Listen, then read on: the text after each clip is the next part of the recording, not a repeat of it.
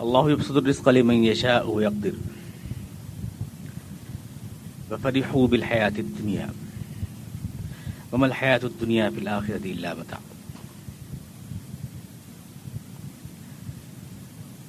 اللہ جس کو چاہتا ہے رزق دیتا ہے دنیا میں اور جس کو چاہتا ہے کھینچ لیتا ہے. لیکن اے رسول، یہ آپ کے دشمن تو صرف دنیاوی زندگی پر بھول گئے ہیں۔ حالانکہ آخرت کے مقابلے میں دنیا کے سارے اسباب صرف برتنے کا ایک سامان ہے۔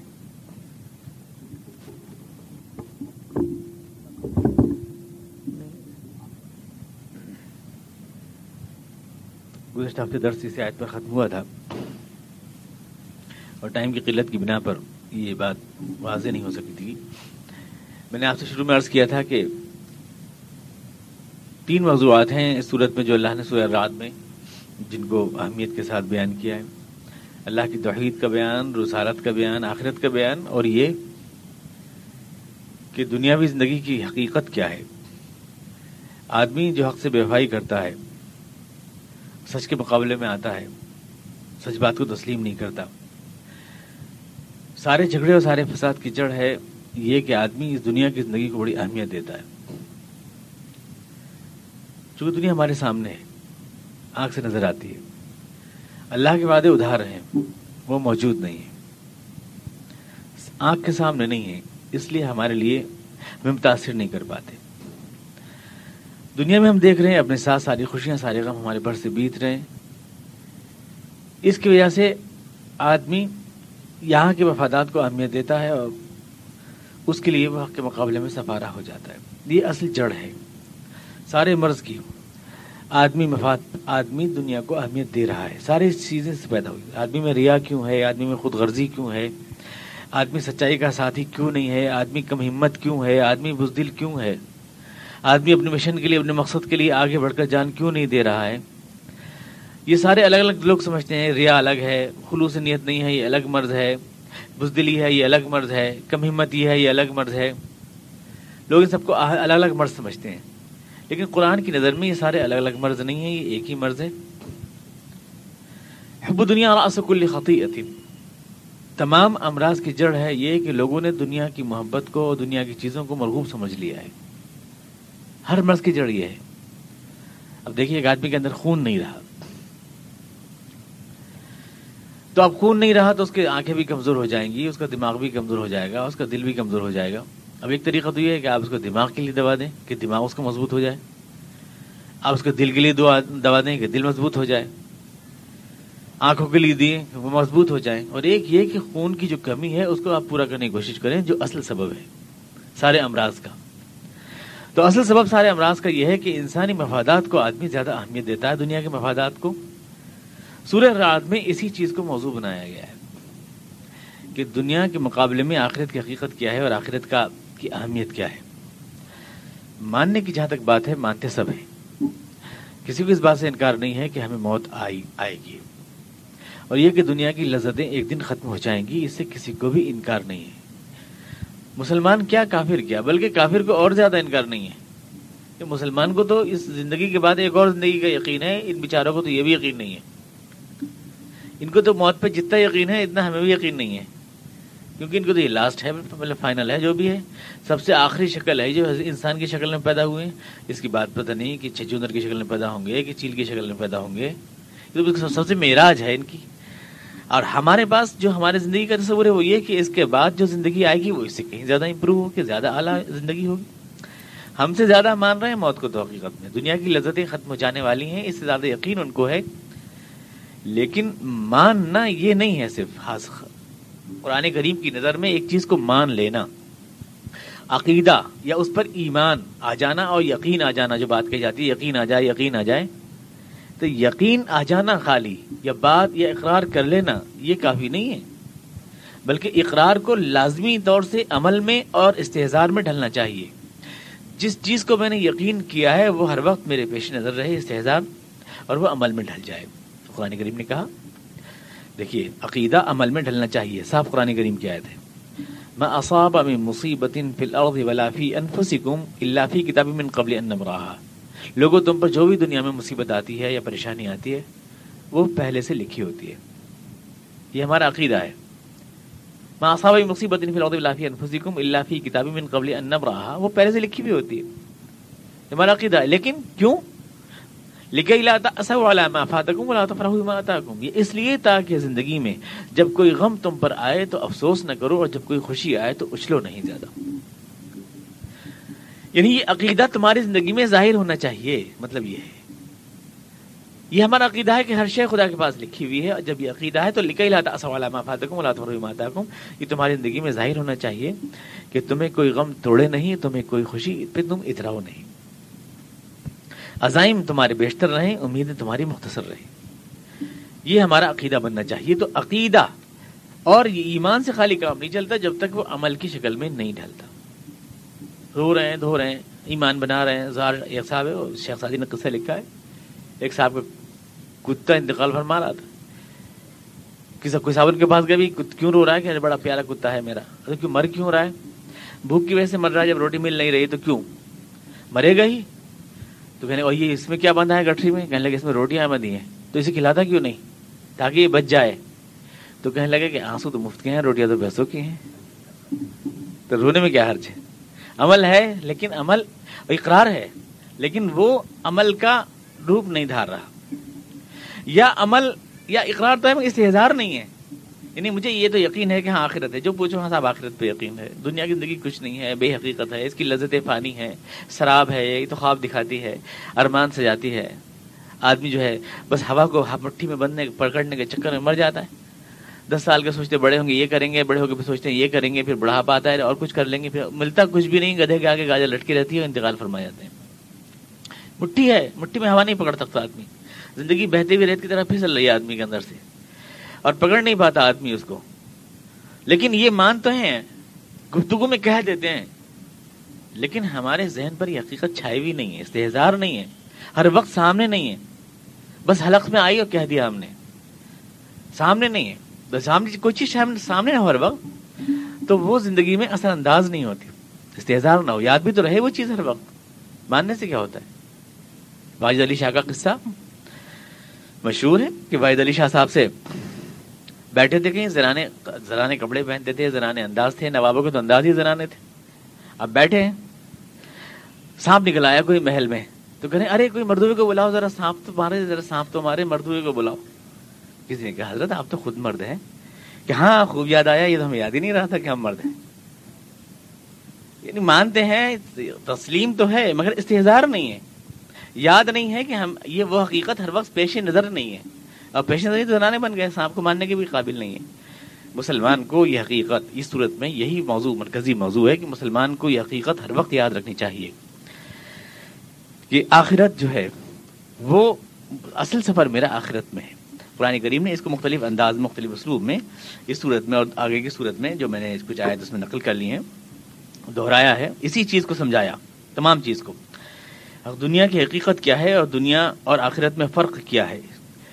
اور اس طرح بالکل کہا جیسے آپ مانتے نہیں، آخرت کو۔ حالانکہ آخرت کو اور موت کو تو ہم سب مانتے ہیں۔ ہر مسلمان مانتا ہے۔ اور موت کو تو ہر کافر بھی مانتا ہے۔ لیکن ایسے بتا رہا ہے اللہ تعالیٰ جیسے مانتے نہیں۔ کہ دیکھو تمہیں موت آنی ہے۔ ابھی مانی ہے میرے کو منوانا کیا؟ آنی ہے واقعی؟ آدمی ایک چیز کو مانے اور مطابق میں عمل نہ ہو تو ایسے ہی کہا جاتا ہے جیسے یہ مانتا نہیں۔ اب جیسے مثال طور پر باپ ہے، ایک صاحب اپنے باپ کو مار رہے ہیں کھڑے ہوئے۔ اب آپ کہیں گے، ارے، یہ تمہارا باپ ہے، باپ.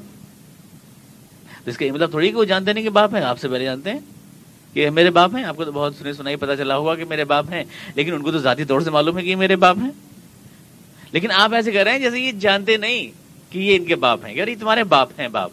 یعنی یہ کہ حالانکہ تم جانتے ہو کہ تمہارے باپ ہیں، لیکن تمہارا یہ جاننا اس کے مطابق تمہارا عمل نہیں۔ اس لیے جو ہے، گویا کہ جان کر بھی تم انجان ہو۔ جان کر بھی انجان ہو اور تمہارے اقرار کے اور تمہارے اعتقاد کے تقاضے پورے نہیں ہو رہے۔ یہ انداز خطاب اختیار کیا جاتا ہے، منکر کا سا انداز خطاب اختیار کیا جاتا ہے، جس کو قرآن کریم نے یہاں بھی اختیار کیا۔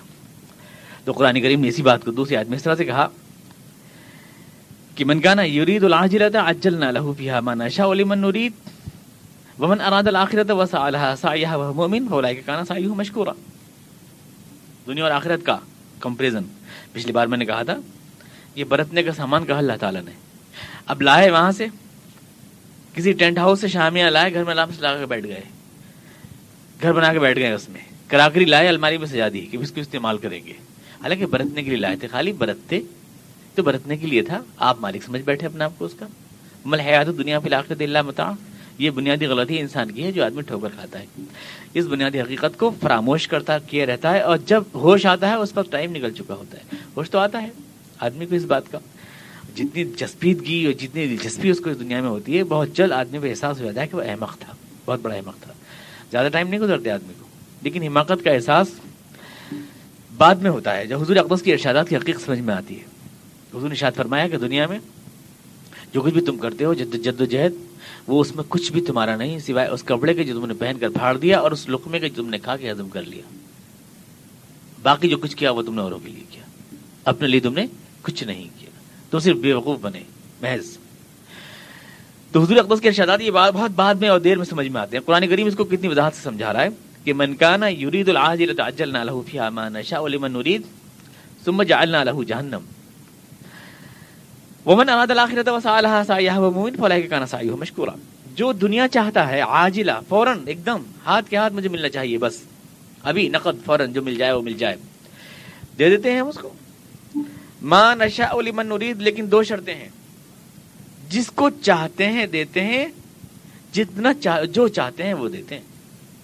دو شرطیں ہیں۔ جو مانگ لے، وہی مل جائے، اور ہر ایک کو مل جائے، یہ ضروری نہیں ہے دنیا میں۔ جو ارمان کر لیے وہ مل جائے۔ ایسا ضروری نہیں، ہمارے ایک دوست ہیں محلے میں شہزادی ڈائنا سے شادی کرنا چاہتے ہیں۔ کرتے رہے بےچارے اب ان کو تھوڑی شادی تھوڑی ہو گئی ان کی۔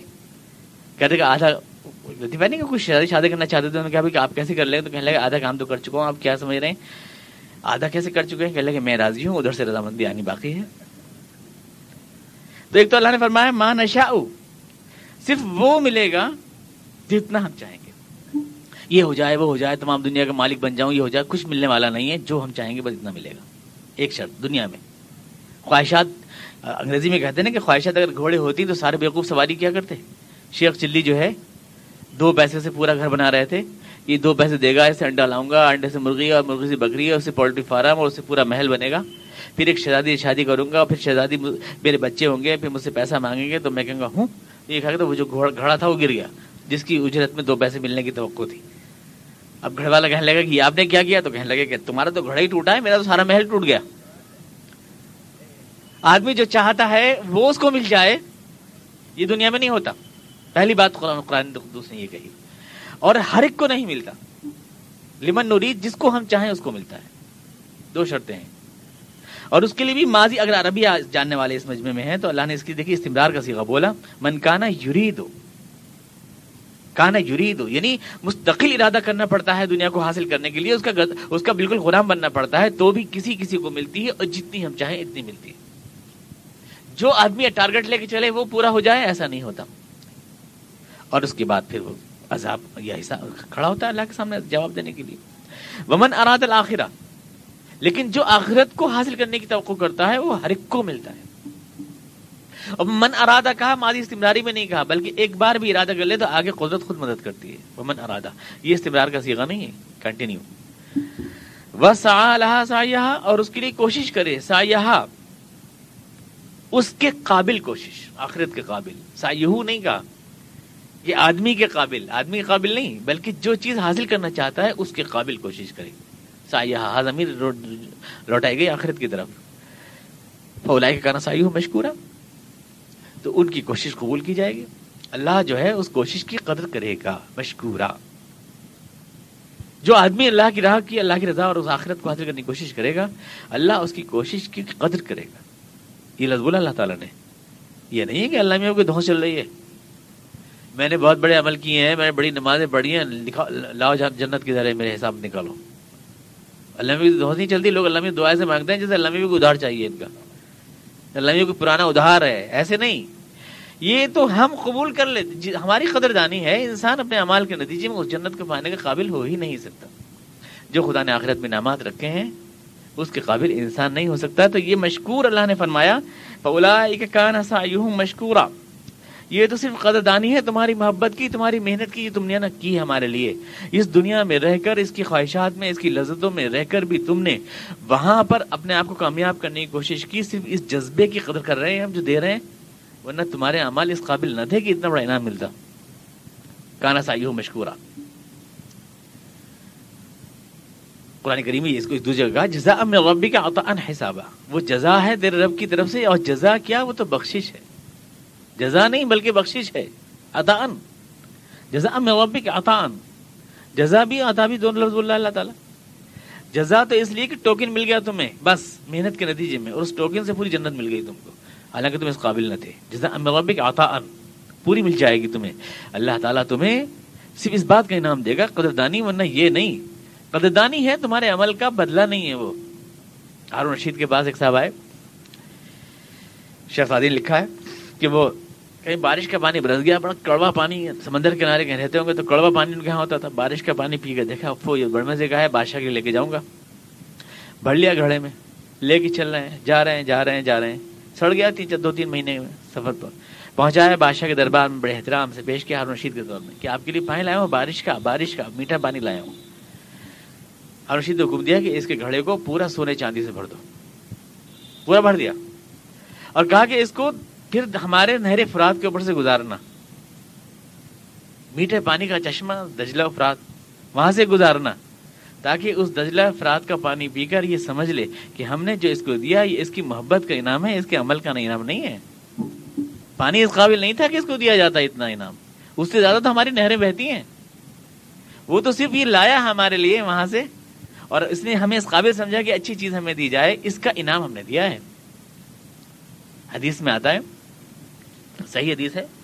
حضور نشاد فرمایا کہ آخرت میں اللہ تعالیٰ ایک بندے بندے کو بلائے گا اکیلے میں، کہ سب کے سامنے حساب نہیں لے گا، اکیلے میں۔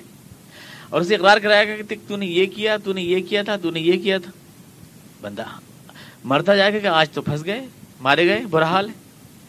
اقرار تو کرنا پڑے گا کہ ہاں یہاں تک کہ اس کو یقین ہو جائے گا کہ میری خطاؤں نے مجھے گھیر لیا تب بھی خطیت میں جاننا میں جلا گیا، میں تو جاننا میرا مقدر بن گئی، اسے یقین ہو جائے گا۔ تو اللہ تعالیٰ فرمائے گا، یہ آیت اس آیت کی تفصیل میں حضور نے شاید فرمایا فلائی کا یہ بدر اللہ سیاتی محسنات اللہ تعالیٰ فرمائے گا کہ ہاں دیکھ، میں نے تیری وہاں بھی پوشیدگی رکھی تھی، میں تیری یہاں بھی پوشیدگی رکھتا ہوں۔ اور تیری تمام برائیوں کو میں نیکیوں سے بدل دیتا ہوں۔ میری طرف سے اور تیرے تمام گناہ معاف کیے جاتے ہیں، پوشیدگی کے ساتھ۔ تو یہ اللہ کی بخشش اور اللہ کی عطا ہوگی صرف حساب کتاب تو کسی کا نہیں۔ حضور خود فرماتے ہیں کہ اگر کسی ایک انسان سے بھی حساب ہو جائے تو کوئی بھی، اے عائشہ، اپنے عمل کے نتیجے میں جنت میں نہیں جا سکتا۔ حضرت عائشہ فرمایا، حضور، آپ بھی؟ کیا آپ بھی نہیں جا سکتے؟ تین بار کہا۔ حضور فرمایا، نہیں عائشہ، میں بھی نہیں۔ اللہ اللہ رحمت ہی جب تک خدائی کی رحمت مجھ کو نہ ڈھانپ لے۔ یہ آپ نے شاید فرمایا۔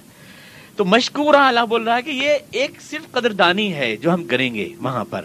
صرف اس جذبے کی کہ اس نے ہم کو اپنا سمجھا۔ اور اس نے اس دنیا میں رہتے ہوئے اس کی لذتوں سے اپنا جامن چھڑانے کے لیے آخرت کو اپنا متمح نظر بنایا، اپنا مقصود بنایا، اس کے مفادات سے حق سے بے وفائی نہیں کی، حق سے غداری نہیں کی۔ کیونکہ دنیا کی لذتیں انسان کو حق سے بے وفائی پر، ہر مارکے سے ہٹنے پر، ہر جہاد سے، ہر شہادت کے جذبے سے محروم کر دیتی ہیں۔ آدمی کو لالچی بنا دیتی ہیں، دل میں جو ہے تما بھر دیتی ہیں، آدمی کی شخصیت کو بیکار کر دیتی ہے یہ دنیا کی انداز سے زیادہ محبت جو ہوتی ہے، شخصیت کو بیکار کر دیتی ہے۔ تو اس لیے آجلا اللہ فرمایا کہ یہ دنیا جو ہے، تمہارے لیے ایسا نہیں ہے کہ نہیں ہے آجلا ہے۔ آپ لیں، آپ کو محروم نہیں کرنا ہے۔ دنیا سے کوئی محروم نہیں کرنا ہے، کوئی سادھو سنت نہیں بنانا ہے آپ کو۔ یہ نہ سمجھنا کہ اگر آخرت کو مت نظر بنا لیا تو گئے دنیا کام سے۔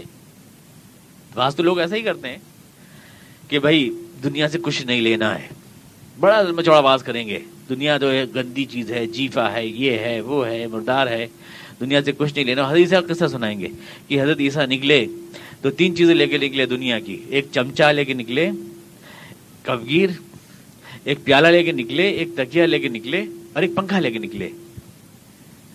اب کسی کو دیکھا کہ کوئی آدمی چلو سے پانی پی رہا ہے تو پیالہ پھینک دیا۔ کہ پانی تو چلو سے بھی پیا جا سکتا ہے۔ پھر آگے چلے، دیکھا کوئی دامن سے ہوا چل رہا ہے تو پنکھا ہی پھینک دیا کہ پنکھا جھلا تو اس سے بھی جا سکتا ہے۔ پھر آگے چلے، دیکھا کوئی کونی پہ سر رکھ کے لیٹا ہے تو پنکھا تو تگیا بھی پھینک دیا کہ اس کے بغیر بھی کام چل سکتا ہے۔ تو بھائی، دنیا سے کچھ نہیں لینا ہے اور دنیا کی کسی چیز پہ کچھ نہیں کرنا ہے۔ بیان تواز تو ایسے ہی ہوتے ہیں۔ حالانکہ جو صاحب واز کر رہے ہیں، ان کی شیروانی، ان کا انگرکھا ان کا یمنی چار خانے کا رومال، اس پہ جنت الفردوس لگا ہوا، ان کی سونے کی گھڑی، سب ان کی باتوں کی تردید کر رہی ہوتی ہے۔ ایک ایک بات کی۔ گلے گلے اسباب میں ڈوبے ہوئے ہیں۔ اور دوسروں کو جو ہے پنکھا تک پھینکنے کا اور تکیا تک پھینکنے کا سبق دے رہے ہیں۔ اسلام نے یہ سبق نہیں دیا۔ ترک اسباب کا سبق نہیں دیا اسلام نے۔ بلکہ صرف یہ کہا کہ آجلا ہے یہ، اجلنا آجلا ہے۔ دنیا جو ہے آجلا ہے، بس نقد جو تھوڑا بہت مل گیا تم کو۔ لیکن اصل تو تمہارا باقی ہے حساب کتاب۔ اسی کو دنیا سے سمجھایا کہ یہ فرمایا کہ دنیا دار و ملا دار والا گھر کوئی نہیں بنائے گا اس کو، یہ گھر گھر بنانے والا بیوقوف ہے اس کو۔ وہ اور آپ نے فرمایا دان دنیا دارو من لا دار حدیث ہے کہ، الفاظ اس کے ہیں کہ ولہا یجمع واللہ اقلالہ ڈپازٹ وہ کرے گا اس کو جو بیوقوف ہے۔ دار من لا دار اللہ گھر اس کا ہے جس یہ گھر نہیں ہے۔ اب گھر کسے کہتے ہیں آپ دیکھیں۔ اب گھر میں اور کسی عارضی قیام گاہ میں کیا فرق کرتے ہیں؟ آپ کسی سرائے میں ٹھہرے ہیں، آپ کسی ہوٹل میں ٹھہرے ہیں اور گھر میں آپ جانا چاہتے ہیں؟ گھر میں کیوں جانا چاہتے ہیں؟ کیا فرق ہے گھر میں اور ہوٹل میں؟ یا ریلوے اسٹیشن پہ آپ بیٹھے ہیں، آپ گھر پہ جانا چاہتے ہیں؟ کیوں؟ بہت شاندار ہے ٹائریں لگی ہیں، پنکھے چل رہے ہیں، گھر پہ تو کچھ بھی نہیں، بجلی بھاگی ہوئی ہوگی، جا کے پریشان ہو جائیں گے۔ ٹوٹا پوٹا پلنگ ہوگا۔ گھر پہ بھاگنے کی فکر ہے۔ ریلوے اسٹیشن چھوڑ کے جا رہے ہیں۔ رونق ہے، چہل پہل ہے، سب کچھ ہے۔ کیوں آدمی گھر کو اتنا چاہتا ہے؟ اس لیے کہ یقین ہے کہ اسٹیشن سے تو کوئی مجھے بھگا دے گا کہ کہاں ایک گھنٹے سے کیوں بیٹھا ہے؟ لیکن گھر سے مجھے کوئی ہٹا نہیں سکتا۔ گھر پہ میرا اختیار ہے۔ گھر پہ میرا اقتدار ہے۔ گھر میں میری بیوی ہے۔ گھر پہ میرے بچے ہیں۔ جو چاہوں کر سکتا ہوں۔ گھر میں اور عارضی قیام گاہ میں ریلوے اسٹیشن میں یہی فرق ہے۔ اور دنیا جو ہے دنیا کو فرمایا کہ وہ گھر نہیں ہے۔ آدمی دنیا کو گھر سمجھ رہا ہے۔ اگر گھر وہی ہوتا ہے جہاں سے کوئی نہ نکال سکے تو آپ کا گھر کہاں آپ کے گھر ہے؟ جس دن بھی اللہ میں کی طرف سے موت کا پروانہ آئے گا، نکال کے باہر پھینک دی جائیں گے، ڈنڈے ڈولی کر کے۔ کہاں آپ کا گھر ہے؟ بیوی بچے آپ کے غیر ہو جائیں گے، جتنے بھی ہیں۔ سارے بیوی بچے، سارے حشم ختم، سب کچھ آپ کا کوئی بھی نہیں رہے گا۔ کب آپ نکال کے پھینک دی جائیں، کچھ پتا بھی نہیں آپ کو۔ اگر وہی ہے، اگر ریلوے اسٹیشن وہ ہے جہاں سے آپ کو اٹھا کے کوئی ریلوے گارڈ کھڑا کر دے گا، تو یہاں سے بھی کھڑے ہو جائیں گے آپ۔ اور کچھ پتا نہیں کب کھڑے ہو جائیں گے۔ اب مالک سمجھ رہے ہیں اپنے آپ کو؟ گھوڑا جو ہے کھینچ رہا ہے ہر چیز کو، لد رہا ہے بکسے لد رہے ہیں، اس میں ہولڈال لد رہے ہیں، کھینچ رہا ہے، اپنے آپ کو مالک سمجھ رہا ہے۔ ہم تو بیوی، بچے، زندگی کو گھسیٹ رہے ہیں، چھکڑا، اللہ میں نے اس کا جو مزدور بنایا۔ گھوڑا، سمجھ رہے ہیں مالک ہیں ہم اس کے۔ گھر، یہ ہمارا گھر ہے۔ آپ کہہ سکتے دنیا میں تو ہے، دنیا میں تو رہتا ہے، کچھ نہ کچھ ہمارے کچھ دن تو رہتا ہے۔ صحت ہے، مال ہے، جا ہے، جلال ہے، کچھ دن تو رہتا ہے دنیا میں۔ تو کیا رہتا ہے بھائی دنیا میں؟ دنیا میں جتنی بھی چیزیں ہیں، کہاں رہتی ہیں؟ آپ دیکھیں کہ صاحب، کھانا پینا ہے، دیکھیے ہمارا۔ کیا کھانا پینا ہے آپ کا؟ ابھی ڈاکٹر کے پاس جائیں، ڈاکٹر آپ کو شوگر لکھ دے ہر میٹھے سے محروم، لکھ دے ہائی بلڈ پریشر، ہر نمکین سے محروم۔ نہ میٹھا آپ کا، نہ نمکین آپ کا۔ دنیا میں کھانے پینے سے محروم، اب حال یہ ہے کہ خود تو ہیں بہت بڑے مل مالک اور بہت بڑے کولڈ اسٹوریج کے مالک۔ اور نوکر تو حلوہ پراٹھا اڑانے سامنے بیٹھے اور یہ بےچارے ترس رہے ہیں کیونکہ ڈاکٹر صاحب نے منع کر رکھا ہے، کھا نہیں سکتے کیا ہے آپ کی تو، آپ کی تو اپنے کھانے پینے، اپنے خواہشات کی ملکیت بھی آپ کی نہیں ہے۔ کب آپ سے چھین جائے؟ کچھ نہیں دنیا میں۔ بیوی بچے کب آپ کے غیر ہو جائیں؟ چاہو جلال، آپ کا کب ختم ہو جائے؟ آج بڑی عزت ہے، بڑی شان ہے، کل کیا پتا کہاں کھڑے ہوں؟ ہندوستان کے ایک وزیر اعظم تھے جو ہمیشہ جن کے چہرے میں مسکراہٹ نہیں دیکھی گئی۔ اس قدر دب دبا اس قدر وقار کے لوگ کہتے تھے کہ دس ہزار روپے اگر کوئی ان کا مسکراتا ہوا فوٹو دکھا دے۔ لیکن اب حال یہ ہے کہ اس عدالت میں دھکا، اس عدالت میں دھکا کہاں گیا جاؤ جلال؟ کدھر ہے؟ اس قدر وقار، اس قدر اعتماد، اس قدر اکڑ، اب تو کہیں بھی نہیں۔ دو منٹ میں جاؤ جلال ختم، پیسے ختم، آج تخت کل تختہ۔ آج بہت بڑے جو ہے، بنے پھر رہے ہیں۔ مالک مل مالدار کل پتہ معلوم لوگوں سے مانگتے پھر رہے ہیں۔ دنیا میں کسی بھی شے کو، صحت کو دیکھ لیں۔ آج پہلوان ہے کل پڑھا پہ معلوم ہوا کہ جھکے پڑے بیماری لگ گئی، کوئی پریشان ہے۔ اس دنیا میں کوئی بھی چیز آپ کی ایسی نہیں کہ آپ یقین سے کہہ سکیں کہ یہ مستقل ہے۔ صحت، دولت، پیسہ، جاؤ جلال، آپ کا گھر تو پھر گھر کہاں سے ہوا؟ اگر اگر ریلوے اسٹیشن غیر مستقل ہے تو آپ کی کون سی چیز مستقل ہے اس دنیا میں؟ اب آپ سمجھ رہے ہیں گھر اور سمیٹ رہے ہیں۔ تو حضور نے فرمایا واللہ یجمع اللہ عقل اس کے اسباب اکٹھا وہی کرے گا جس جو بے وقوف ہے۔ واللہ یجمع اللہ عقل جو بے وقوف ہے۔ چیزیں کام آنے والی ہے نہیں سمیٹ رہے ہیں۔ کام آنے والی ہے نہیں سمیٹ رہے ہیں۔ ریلوے، جیسے ریلوے بلب تھے ہمارے، ایک دوست ہمیشہ ٹرین کے اندر سے جو ہے بلب سمیٹ رہے ہیں، نکال رہے ہیں۔ گھر پہ جا کے جلا رہے ہیں، جل ہی نہیں رہے سارے فیوز ہوئے جا رہے ہیں۔ بلاؤ جی سمیٹ رہے ہیں۔ کوئی کیشیئر پیسہ دے دیا اس کو، اس کے اللہ حوالے کر دیا ہے بینک نے۔ وہ مالک سمجھ رہے ہیں اپنا آپ کو الوا پراٹھا منگا رہے ہیں ان پیسوں سے۔ تمہارے ہاتھ میں مالک بنا کے نہیں دیا ہے، تمہیں تو یوں ہی دیا ہے۔ ادارے کا کوئی پیسہ کسی کے پاس رکھا ہے؟ سمجھ ارے واہ، ماروتی خریدوں گا میں تو اس سے اور خوب گھوموں گا۔ اور پیسہ آپ کے پاس آپ کی ذاتی ملکیت کے لیے نہیں ہے، یہ تو آپ کے امتحان کے لیے، آپ کو آزمائش کے لیے، آپ کی ذمہ داری کے لیے دیا ہے۔ اب جو آدمی جو چیز دوسرے کے قبضے میں ہے، اس کو جمع کر رہا ہے تو وہ بیوقوف نہیں، تو خرچ کر رہا ہے اپنے اوپر، تو وہ بیوقوف نہیں، تو کون ہے؟ اور اس کو جمع کر رہا ہے۔ تو آپ نے فرمایا بلا یہ اللہ اللہ اس کا اپنا اختیار نہیں، اس پورا اختیار خدا تعالیٰ کا ہے۔ کب چھین لے، کب سمیٹ لے، کب اس کو دھکی اور یہ اپنے آپ کو سمجھ رہا ہے کہ میں اس کا مالک ہوں۔ بلا یج میں اللہ اللہ یہ اللہ کے رسول نشاد فرمایا۔ یہ گھڑی ٹھیک چلیے آٹھ بجنے والے اس میں؟ دیکھیے۔ اچھا۔ تو یہ حضور نے شاید فرمایا۔ اور اگلی حدیث میں حضور اقدس نے جو ہے مثال دی اس کی اور قرآن کریم کی آیت میں کہا گیا آپ نے فرمایا کہ کن پھر دنیا غریب دیکھیے وہ بات کلیئر ہو جاتی ہے آپ کہیں گے کہ بھائی یہ تو آج بڑا تصوفانہ اور تصوف والا درس ہو رہا ہے کوئی دنیا سے بالکل بھگانے کا اور یہ تو کیا مطلب خرقہ پہنا دیے جائیں گے کیا یا یہ سوف پہنا دیا جائے گا یا صوفی بنا دیا جائے گا لوگوں کو؟ تو حضور اقدس نے کہ اس کو بھی, بھی بات کو سمجھا دیا۔ اور رسول تو آتی اس لیے تاکہ بات کو پوری طرح سمجھائے۔ حدیث میں آپ نے سمجھایا کہ کن فی دنیا کا ان کا غریب، او عابر سبیل، دنیا میں ایسے رہو جیسے مسافر رہتا ہے یا راگیر۔ تو مسافر کے پاس اسباب نہیں ہوتے کیا؟ مسافر کے اسباب اکٹھے نہیں کرتا۔ ساری چیزیں اکٹھی ہوتی ہیں۔ کون سے سبب اسباب نہیں ہوتے؟ چپل بھی لے جا رہے ہیں کہ ٹرین چلنے میں آسانی رہے گی ٹرین میں۔ خواتین ہیں تو ڈائپر بھی لے جا رہی ہیں اپنے بچوں کے لیے کہ کہیں رفع حایت کرے تو پریشانی نہ ہو، گلاس پانی کے لیے لے جا رہے ہیں، فلاسک لے جا رہے ہیں، چائے بھر کے لے جا رہے ہیں گدا لے جا رہے ہیں بچھانے کے لیے کہ سیٹ کے اوپر تکلیف نہ ہو تکیا لے جا رہے ہیں، ہوا بھر کے اس میں تکیا بھی لگا رہے ہیں لوٹا ساتھ لے جا رہے ہیں، تمام دنیا کی چیزوں ساتھ لے ناشتہ بھر کے لے جا رہے ہیں، کھانا کھانے کے لیے۔ اسباب تو سفر میں بھی ہوتا ہے، لیکن بقدر ضرورت ہوتا ہے۔ اور جو ضرورت زیادہ جمع کرے وہ بیوقوف، عورتوں کو اپنے کیوں بیوقوف کہتے ہیں شور؟ کہ سامان لے کے چلیں تو چار رقشے بھر کے بکسے جا رہے ہیں سفر میں۔ بیس جوڑے، بچے کے پچاس ڈرائیور اور تمام بالٹی اور تمام پورا گھر کا سامان جا رہا تو کہتے ہیں آپ بے وقوف ہیں۔ جتنی سفر میں ضرورت ہونی چاہیے، اتنا آپ کو سامان لینا چاہیے۔ زیادہ لینے والا بیوقوف ہے، ضرور زائد۔ تو خواتین تو لیتی ہیں زیادہ سامان۔ لیکن مرد جو لے کے جاتے ہیں، بقدر ضرورت لے کے جاتے ہیں سامان۔ تو حضور نے شاید فرمایا کہ دنیا میں مسافر کرا رہو نہیں سامان تو رہو، رکھو۔ سامان کو ترک کرنے کی تلقین نہیں کر رہا ہوں۔ سفر ہوگا کیسے سامان کے بغیر؟ سامان تو ہونا چاہیے۔ سامان نہیں ہوگا، دل پریشان رہے گا۔ دنیا میں ہمارے پاس سامان نہیں ہوگا، ہم اللہ کی عبادت بھی نہیں کر پائیں گے۔ بھوکے پیٹ تو اللہ میں بھی یاد نہیں آئیں گے۔ یعنی اللہ میں کی بھی ٹھیک سے نماز نہیں پڑھی جائے گی۔ تو سامان کی ممانعت نہیں ہے۔ لیکن سفر میں سامان کتنا رکھیں گے آپ؟ یہ دیکھنا ہے۔ جتنی آپ کو ضرورت ہے، اتنا ہی تو رکھیں گے۔ اور جتنا آپ کو دل لگانا ہے، اتنا ہی تو دل لگائیں گے۔ کسی سرائے میں آپ ٹھہرے ہیں، کسی ہوٹل میں آپ ٹھہرے ہیں، تھوڑا بہت کر دیکھا کمرہ خراب ہے تو آپ زیادہ اتنا ہی تو کریں گے کہ کوئی کیل نکلی ہوئی ہے تو کیل ٹھونک لیں گے۔ کوئی بیڈ کے اندر کیل نکل رہی ہے اس کو برابر کر دیں گے۔ کھڑکی کے اندر کوئی چکھنی ڈلی ہے اس کو کس دیں گے۔ یہ تھوڑی ہے کہ وہاں پہ سنگے بمر کے ٹائل لگانا شروع کر دیں گے آپ۔ رات بھر رکنا ہے، صبح کو جانا ہے۔ ضرورت سے زائد نہیں کریں گے۔ جتنی ضرورت ہے، اتنا ہی کریں گے۔ اس سے زائد کریں گے تو بیوقوف کہلائیں گے۔ زائد اگر کریں گے تو بیوقوف کہلائیں گے۔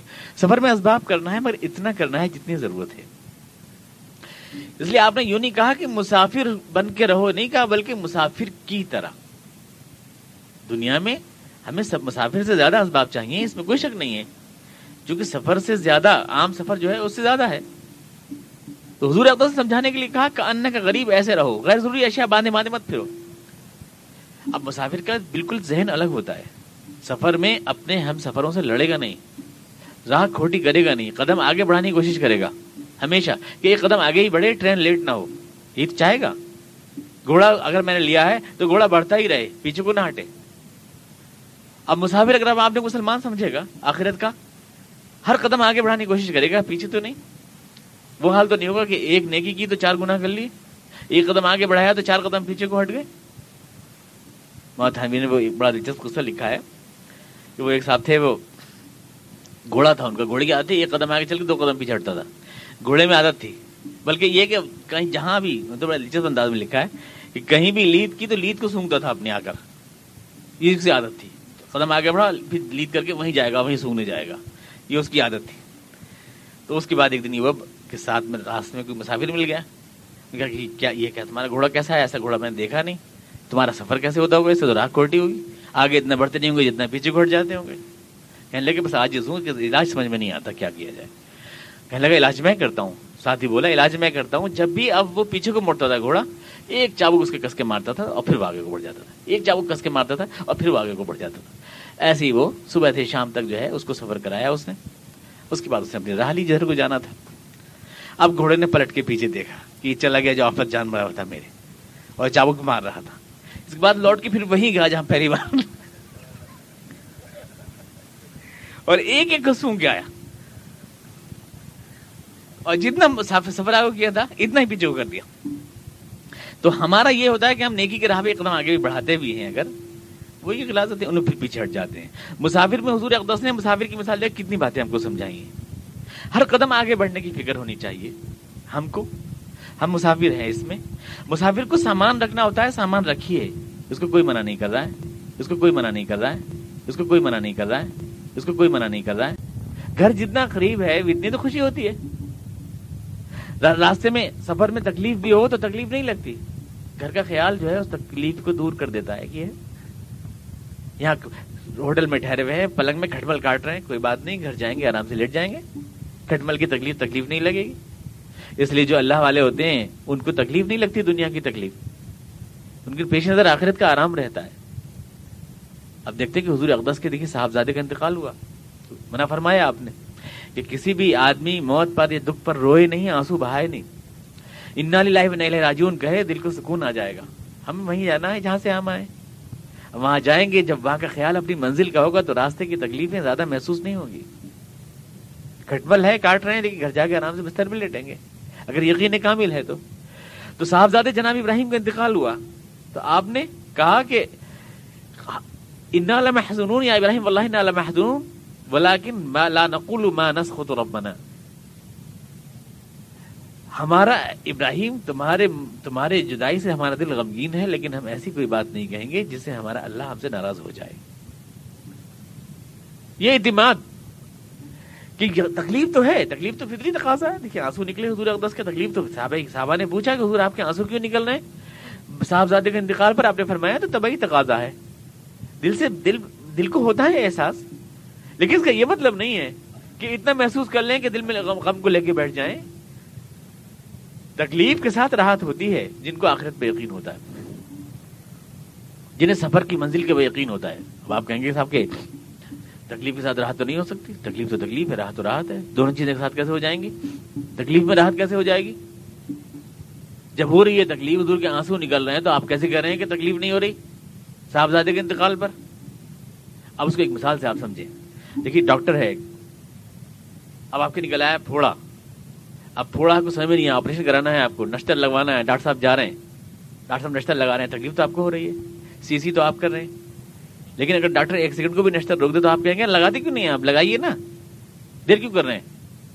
اس لیے کہ آپ سمجھتے ہیں اگر چیز تکلیف ہے، لیکن اس کے نتیجے میں مجھے پھوڑے کی تکلیف سے نجات مل جائے گی۔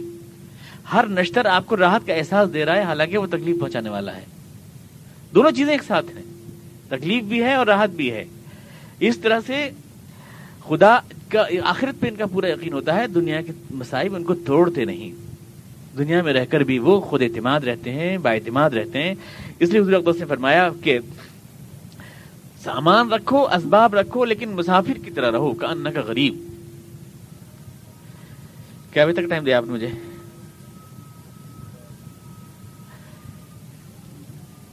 یہ سمجھو کہ حالت سفر میں ہیں ہم۔ محض یہ سمجھو۔ کاننا کا غریب۔ شیخ عبد القادی رحمۃ اللہ علیہ کا ہے نہیں؟ اذان اسی مسجد میں ہو رہی ہے۔ قریب میں۔ لیتا ہوں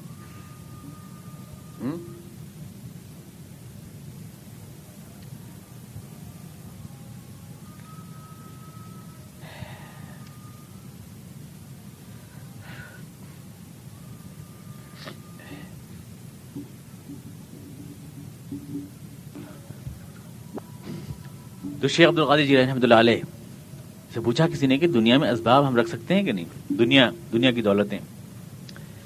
تو آپ نے نہیں فرمایا کہ نہیں رکھ سکتے؟ آپ نے کہا کہ دنیا کو ہاتھ میں رکھنا بھی جائز ہے۔ دنیا کو جیب میں رکھنا بھی جائز ہے۔ دنیا کو چادر میں رکھنا بھی جائز ہے، لیکن دنیا کو دل میں رکھنا جائز نہیں ہے۔ کتنا حکیمانہ یعنی پوری بات جو حقیقت میں ہے، جو وہی چاہیے، وہ رکھنا جائز نہیں ہے۔ قرآن کریم نے یہاں دیکھیے کمپیئر کرنے کو کہا آپ سے حیات دنیا حیات دنیا فلاخر دنیا والا دنیا میں بھی غور کر لو، ذرا آخرت میں بھی غور کر لو۔ اس کی مزید اشیاء اگلے درس میں کروں گا، لیکن اس بات کو بس ظاہر کر دوں گی یہ بات کیوں کہہ رہے اللہ تعالیٰ کہ دنیا میں بھی غور کر لو۔ بھائی آخرت میں غور کرنا کافی ہے۔ اللہ میاں انعام بتا رہا ہے، یہ یہ چیزیں ملے گی، وہاں سب کچھ ملے گی۔ اتنے بہت سے اللہ تعالیٰ غلط تو نہیں کہہ رہا ہے۔ صادق ہے اللہ تعالیٰ، سچا ہے ہمارا ایمان ہے۔ بس ہمیں آخرت پہ غور کرنا کافی ہے، دنیا پہ غور کرنے کی ضرورت ہی کیا ہے؟ اللہ کو تفکر پھر دنیا والا آخرہ دونوں پہ کیوں غور کرو؟ کس لیے غور کرو؟ تو تفکر پھر دنیا والا آخرہ اس لیے کہ ایک مثال سے آپ سمجھیں کہ آپ کے گھر میں اچھی خاصی بیوی موجود ہے، خوبصورت سلیق من سگڑ سڑک پہ جا رہے ہیں۔ کوئی محترمہ، بوڑھی کالی برقع پہنے ہوئے چھپی ہوئی ہیں برقع میں نظر تو آ نہیں رہی ہیں آپ سمجھ رہے ہیں پتہ نہیں کون اب لقا پری جا رہی ہیں، پیچھے لگ لیے ہیں ان کے۔ اب کوئی آپ سے کہے، اپنی دلہن کو دیکھیے، اچھی خاصی ہے، خوبصورت ہے سگڑ مند ہے، آپ کہاں اس کے پیچھے لگ رہے ہیں؟ پوری بات نہیں ہوتی۔ یہ بھی ضروری ہے کہ نقاب لٹ کے ان بڑھیا کا چہرہ بھی دکھا دیا جائے آپ کو، تاکہ آپ کمپیئر کر سکیں کہ جس کو آپ بہت کچھ سمجھ رہے ہیں، حور، شمائل، وہ کچھ ہے نہیں۔ یہ آپ کا صرف خیال ہے، تو دنیا کو بھی سوچ لیں، آخرت کو بھی دیکھ لیں۔ آخرت کو بھی دیکھ لیں، دنیا کو بھی دونوں کمپیئر کر لیں۔ صرف آخرت کا تاثر نہیں یہاں کی نحوستیں اس دنیا کی۔ کچھ ملتا نہیں آپ کو یہاں۔ ناکام کے ناکام چاہتے ہیں سب کچھ کرنے کے باوجود۔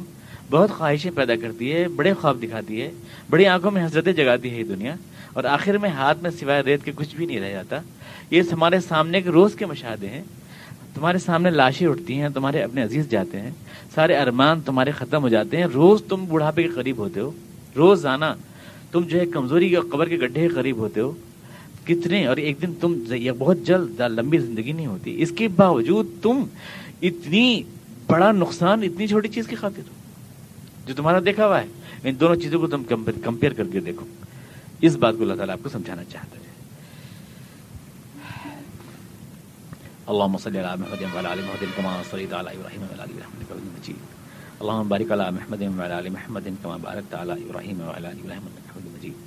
ربنا اننا ظلمنا انفسنا وان لم تغفر لنا وترحمنا لنكن من الخاسرين. سبحان ربك رب العزه عما يصفون وسلام على المرسلين والحمد